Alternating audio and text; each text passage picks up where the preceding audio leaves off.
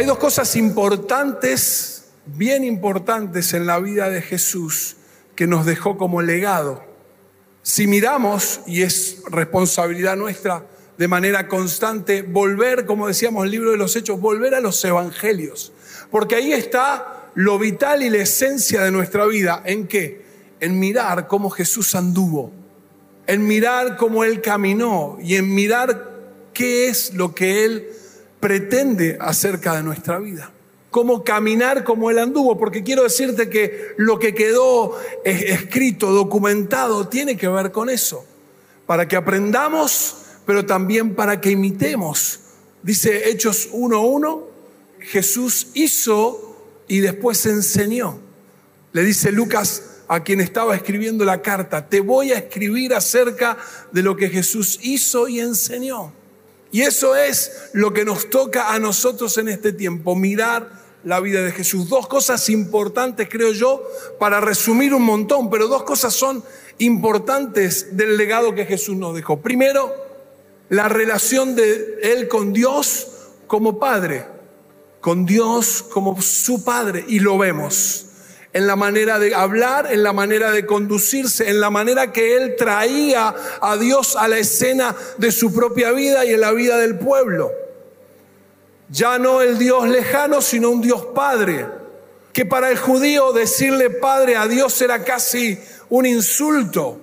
Pero Jesús viene a romper con esa estructura y dice, no, no, solo Dios no es solo Dios, Dios es Padre. Vemos esto y cómo Él nos deja el legado y la posibilidad de aprender que Dios no solo es Dios, sino también es nuestro papá. Y la segunda cosa que vemos en la vida de Jesús y que es importante para nosotros, su intimidad con el Espíritu Santo, su relación y ese círculo virtuoso Jesús Espíritu Santo, Dios Padre. Jesús Espíritu Santo, Dios Padre. Y eso también es algo a lo cual tenemos que prestar atención, mirar y es un poco de lo que hoy te quiero compartir. Conscientes de su presencia en nosotros conscientes de su presencia en nosotros. Otra vez, conscientes de su presencia en nosotros. Y de la misma manera que Jesús estableció esa relación de Dios como Padre, es lo que Juan 1.12 nos dice, Romanos 8 a partir del 31, somos hijos ya no criaturas a partir de que Cristo está en nuestro corazón y de ese amor nadie nos puede separar. De ese vínculo, si lo crees por fe, nadie nos puede separar. Por lo tanto, la paternidad de Dios, que es la que nos potencia, nos sana, no somos guachos, somos hijos de un Dios que nos ama, somos hijos de un Padre que está atentos a nosotros y también nos potencia, nos lleva hacia adelante, nos permite sanar el corazón y con esa sanidad saber quién somos, tener autoestima eh, sana y poder proyectarnos hacia adelante. La paternidad de Dios sobre nuestra vida y también la vida del Espíritu. El modelo que Jesús nos mostró, el modelo del cual Jesús nos hace ver, dos cosas decíamos, y ahora agrego una más, ¿Cómo alguien, vimos en Jesús, cómo alguien puede vivir sin pecado y cómo alguien puede vivir empoderado del Espíritu Santo? Vimos en Jesús estas dos cosas. Cómo alguien puede vivir en santidad y cómo alguien puede vivir empoderado del Espíritu Santo. Sabemos que Jesús es hijo. No es que llegó a esa condición, hijo eterno, el Hijo de Dios entregado por nosotros. Pero si hay algo que cobra valor, y a esto voy a apuntar hoy, a desafiarte, a mojarte la oreja si vale el término, a que el Espíritu nos incomode, es que toda la obra que Jesús desarrolló en esta tierra lo hizo como hombre. Ya no era el profeta orando para que Dios intervenga. Ya no era el profeta pidiendo el milagro, ya no era el profeta pidiendo que interviniera o el hombre de Dios a favor del pueblo, era Jesús, el Dios hecho hombre, pero como hombre caminó y desarrolló su ministerio, por lo tanto, en esto nos dejó legado. O sea, no vino solamente, estuvo una semana, fue a la cruz, acá estoy, morí por ustedes. No, no, se tomó el tiempo durante tres años de dejarnos la huella por la cual caminar. Y como hombre, Él hizo todo lo que hizo. Dice Jesús, sus propias palabras, Juan 14, 12, obras mayores que estas ustedes harán. Obras mayores que estas, que las que Él hizo, ustedes harán. Y vemos a Jesús caminando en medio de la gente. Vemos a Jesús en ese momento hablando con uno, hablando con otro, caminando, transitando por ahí por donde estaba, la gente que lo apretaba, la gente que lo apretaba, los discípulos que querían ser de alguna manera guardaespaldas para que nadie lo toque de más y de repente en esa instancia alguien toca el manto. Y sabemos la historia de la mujer que toca el manto por haber tenido tantos años de enfermedad, de sangrado, y dice el relato que en ese momento fue sanada. Dice, paren, paren, paren, paren. Salió poder de mí. Alguien me tocó, dijo primero. Y entonces Pedro, obviamente, Señor, te estamos apretando, te estamos apretujando mucha gente no, no, no, no. Algo, un toque especial, porque poder salió de mí. Qué consciente estaba Jesús de aquello que portaba. Qué consciente era Él, que era hijo de Dios, pero que había algo especial, que Él portaba algo especial. Y en ese momento, cuando Él caminaba entre la gente, cuando estaba haciendo el ministerio, cuando estaba hablando y enseñando, aún pudo ver o aún pudo sentir, percibir que poder salía de Él cosas mayores que estas ustedes harán. En el libro de Hechos dice que tomaban las prendas del apóstol Pablo y ¿qué hacían con esas? Aquella gente que estaba lejos, que estaba enferma y no podía llegar a donde él estaba, le agarraban la camisa, los pantalones, las, bueno, las medias no, digamos, no, porque es medio complicado. La llevaban a aquella ciudad y la prenda del apóstol Pablo puesto sobre los enfermos dice que sanaba. La prenda del apóstol Pablo puesta sobre la cabeza de los endemoniados los liberaba. Obras mayores que estas harán. Hechos 5 se entró a correr la bola de que cuando uno se acercaba a Pedro, algo pasaba. Nos acercamos a Pedro y no hace falta que te ore. Che, traete los enfermos trae las camillas, porque los vamos a poner en la calle y cuando la sombra de Él pase, la gente va a ser sanada. Dice al final del capítulo, y todos eran sanados. Cosas mayores que estas ustedes harán. Ya no Jesús, Pablo y Pedro, viviendo esta dinámica de la conciencia del Espíritu Santo sobre su propia vida. Claro, decimos, bueno, pero ¿qué pasa con el pecado? Dijimos recién, el modelo de Jesús, una vida de santidad y una vida llena del Espíritu. Dice la palabra de Dios en Romanos 8.1, no hay condenación para los que viven en Cristo Jesús. No hay condenación. Por eso esta verdad, obviamente, para los que se esfuerzan en vivir en el Espíritu y no en la carne no obviamos esa parte. Pero si nos apropiamos de la convicción de que somos, lo cantamos recién, que la sangre de Cristo nos hizo libres, nos limpió y nos puso en condición de hijos otra vez, esa verdad nos gobierna. Por lo tanto, no somos pecadores, sino personas que ocasionalmente meten la pata. Le pueden preguntar a la esposa, a mis hijos, meto la pata. Ocasionalmente, no vivimos en un estado de pecado. Por lo tanto, el tema del pecado en la cruz y por la sangre lo tenemos a nuestro favor para poder caminar y esforzarnos en vivir en santidad. Y lo otro es entonces la siguiente pregunta. ¿Cuán dispuestos estamos nosotros a ser llenos del Espíritu Santo para que cosas mayores nosotros hagamos? Leyendo esto, escuchando, repasando, me siento desafiado. Personalmente, siento hambre, deseo, anhelo por el Espíritu de Dios. No puedo quedarme en la condición que estoy. Tengo que salir del lugar en el que estoy porque quiero y anhelo y será mi esfuerzo, mi vida y la de mi familia llevarla a esa instancia. ¿Qué va a pasar con vos? ¿Qué va a pasar con vos? Jesús fue encomendado Dios lo envió para deshacer las obras del diablo y para morir en la cruz.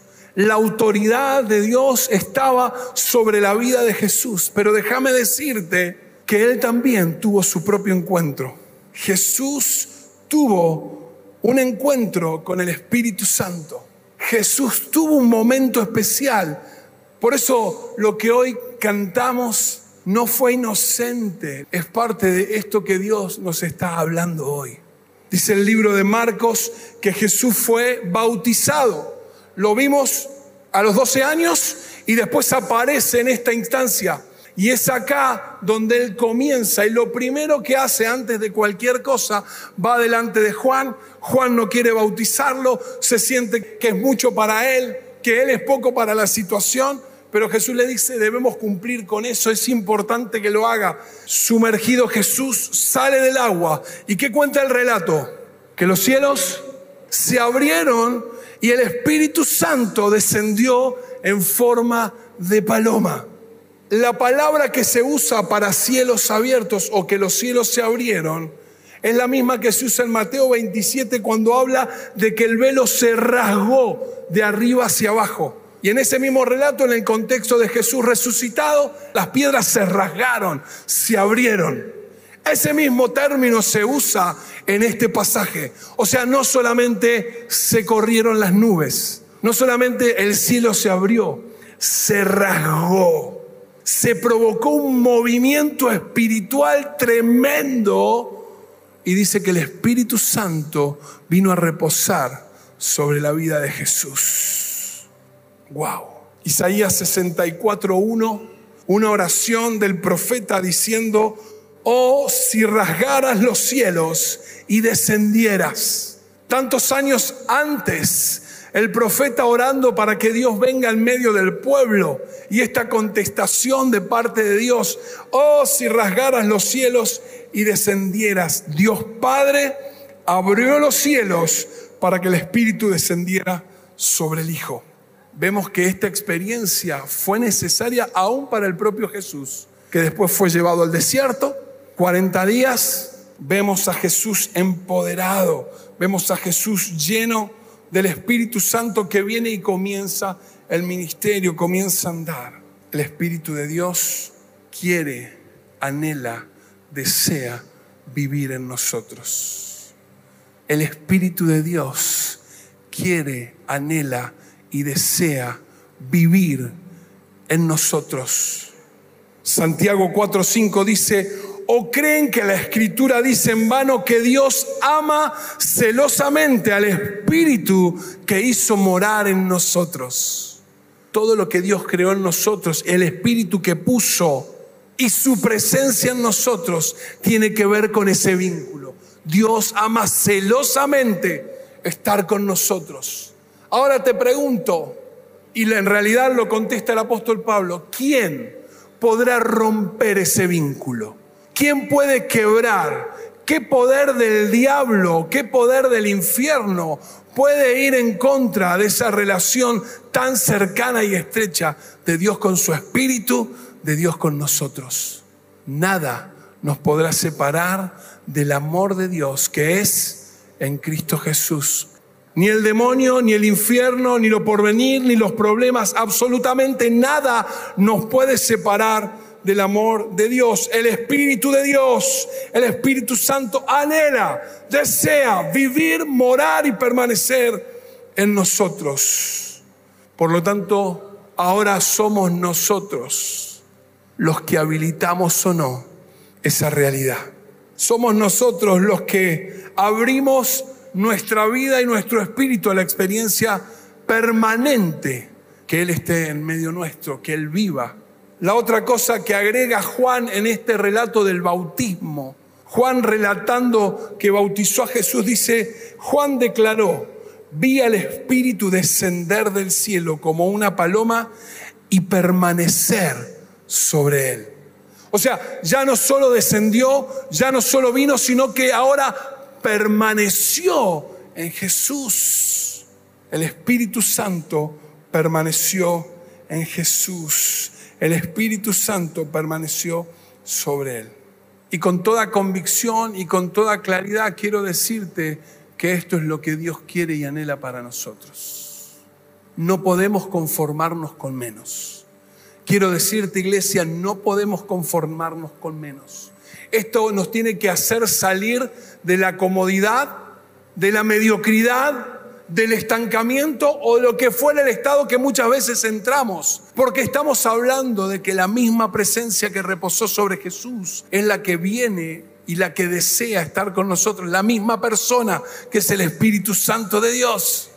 Y no hablamos de que no lo tenemos porque sería teológicamente una barrabasada decir que el Espíritu Santo no está en nosotros. La Biblia dice que cuando creemos en Cristo, siempre lo recordamos, fuimos sellados y Él está en nosotros. Ahora lo que te estoy hablando es la permanencia de Él para hacer la obra. La permanencia de Él para llevar mi vida a transformación, a libertad, la permanencia de Él para llevar mi familia adelante, la permanencia de Él para darme poder y caminar de esta manera. ¿Qué puede ser entonces o qué es lo que viene a erosionar y desgastar que esto sea mi realidad? Sin duda, las circunstancias, la realidad y creer lo que el diablo me dice en función de lo que vemos es lo que me impide que yo crea que los cielos también están abiertos sobre mi vida. ¿Cuánto hay de esto en vos y en mí? Es lo que va a determinar que el Espíritu Santo le dé vida. Si hay mucha realidad, si hay mucho pesimismo, si hay mucha ideología, si hay mucho creer en que esto no tiene arreglo, eso es el alimento que nuestro espíritu, nuestra mente y nuestro corazón tendrá. Por eso es fundamental el Espíritu Santo para que siempre decimos, nos ayude a decodificar y hacer que la palabra sea una realidad para nosotros. Él quiere ya no solo estar, sino vivir y permanecer sobre nuestra vida. Y todo lo que no se ha resuelto y lo que tenemos ahí, stand-by, tiene que ver con esto, con el lugar o no el lugar que le hemos dado para que Él siga avanzando en la transformación de nuestra vida. Mateo 10, versículos 7 y 8 y el 12 y el 13 también. Jesús en este proceso de formación con los discípulos los envía y les dice esto. Y cuando vayáis, predicad diciendo, el reino de los cielos se ha acercado, sanad enfermos, resucitad muertos, limpiad leprosos, expulsad demonios. De gracia recibiste, dad de gracia. Al entrar en la casa, dadle vuestro saludo de paz. Y si la casa es digna, que vuestro saludo de paz venga sobre ella. Pero si no es digna, que vuestro saludo de paz se vuelva a vosotros. Cosas mayores harán. Y en esta, esta cosa extraordinaria que tenía Jesús, no esperó a irse, los estaba formando, los estaba moldeando y los envió esta es la primera vez que envía a los doce. Ahora, interesante, no les dice solamente oren por los enfermos. La indicación es imperativa y está en la versión que la busques. Obviamente que la oración es el medio por el cual lo hace, pero lo que quiero destacar acá es el envío y la comisión de Jesús, entendiendo que esa iba a ser nuestra manera de vivir, de movernos y nuestra realidad, empoderados por el Espíritu. Sanad, resucitad, limpiad y expulsad. Sanad, resucitad, limpiad y expulsad. Ya no solamente es pensar que podemos beneficiar a alguien orando por ello. Si Dios está en mí, si su Espíritu habita en mí, entonces esto tiene que ser una realidad. Mayores cosas que éstas harán. Mayores cosas que éstas harán. Obviamente que esta encomienda de parte de Dios nos supera y la vemos como imposible. Y de alguna manera está bien que eso sea así. Está bien que eso pase. Voy a orar por un enfermo y voy a provocar que el cielo venga y se sane. Voy a orar por una situación familiar y voy a provocar que esto, que Dios venga. Voy a hablarle a alguien de Cristo y se va a convertir, va a aceptar a Cristo en su corazón. Hay cosas que nos parecen imposibles, nos parecen, ¿cómo yo voy a, procurar esto. Y obviamente que lo hace Dios, no somos nosotros. Ahí sería gran, un gran error pensar que soy yo el que genera eso. Eso estamos de acuerdo. Es Dios el que lo hace. Pero acá vemos que al igual que encomendó a los discípulos, nos encomienda a nosotros a que vayamos. Nos encomienda a nosotros a que lo hagamos. Nos encomienda a nosotros a que seamos portadores de esto. Y una cosa más que dice esta palabra y que me parece tan extraordinaria. Jesús también les da la indicación que suelten paz sobre aquellas casas donde ellos ingresaban. No solo sanen enfermos, sino también suelten la paz. Suelten paz. ¿Y a qué se refería Jesús con esto de soltar paz sobre cada lugar donde ellos estamos? ¿De qué manera sabremos nosotros que hubo una impartición a este nivel? Cuando hablamos de paz o cuando Jesús refiere a esto, repasamos, no habla en términos humanos y naturales, no habla de paz como ausencia de conflicto, no habla de paz como ausencia de guerra. Cuando hablamos de soltar, cuando hablamos de bendecir a alguien con la paz, estamos hablando de soltar la presencia de Dios sobre la vida de la persona. Soltar la presencia de Dios. Es el príncipe de paz el que llega a ese lugar. No soltamos un concepto ni una idea impartimos una persona que es la que está en nosotros. Cuando hablamos de soltar paz y de bendecir a otros con esa paz, tiene que ver con esto. La paz para nosotros es una persona. Lo que nosotros tenemos para dar es más que palabras o un mensaje. Está todo encarnado en la persona de Jesucristo. Nosotros tenemos una persona para dar. Y Dios nos encomendó eso, soltar su presencia donde quiera que vayamos. Soltar su presencia donde quiera que vayamos. No solo predicar, no solo hablar, sino también, y esta es la convicción, que el lugar por donde andamos, que la atmósfera que donde nosotros pisamos, por esta convicción de cielos abiertos y el Espíritu que reposa sobre nosotros, sea transformada. No hay otra manera, no hay otra forma. Tomamos consejos de todo tipo. Tomamos consejos para el desarrollo del matrimonio, tomamos consejos para la crianza de nuestros hijos, tomamos todo lo que la palabra nos da. Ahora, si a eso no tiene el poder y el peso del Espíritu Santo, no tiene vida. No tiene vida. Dios anhela, el Espíritu Santo desea reposar sobre vos y sobre mí.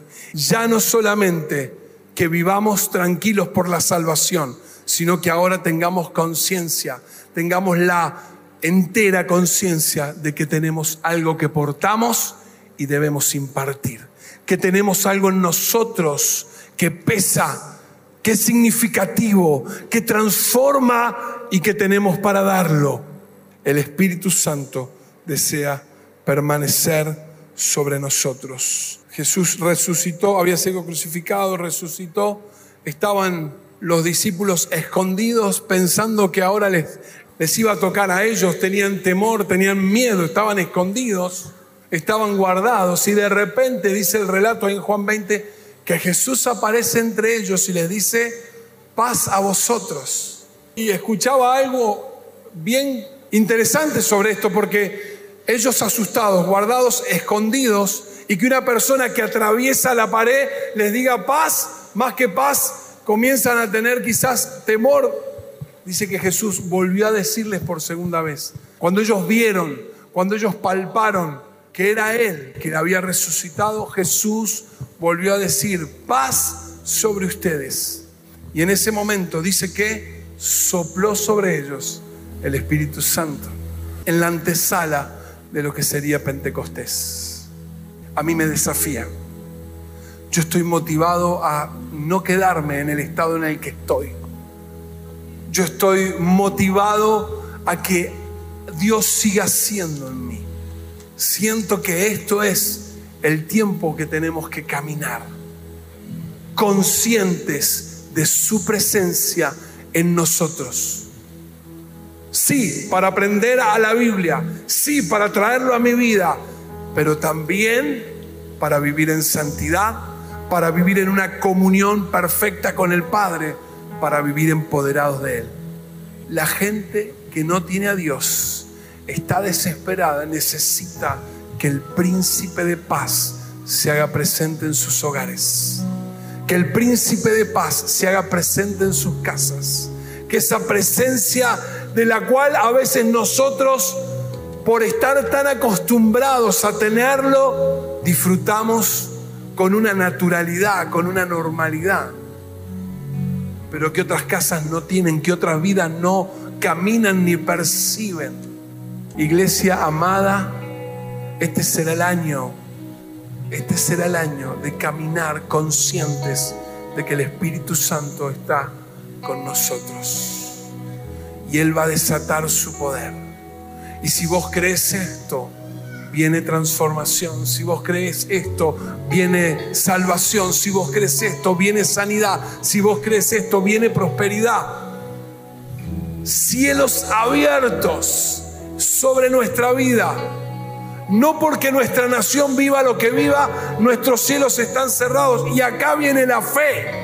Nosotros somos personas que vivimos y eso es la expresión más extraordinaria, el reino de los cielos. Venga tu reino. Jesús nos enseñó a orar de esta manera. Venga tu reino, ese cielo, esa conexión constante sobre mi vida y mi familia. Si vos crees, si vos lo crees, si vos lo crees, esta palabra es tuya, cielos abiertos sobre tu casa, cielos abiertos sobre la realidad de nuestra vida. Es la fe la que activa esta palabra en nosotros.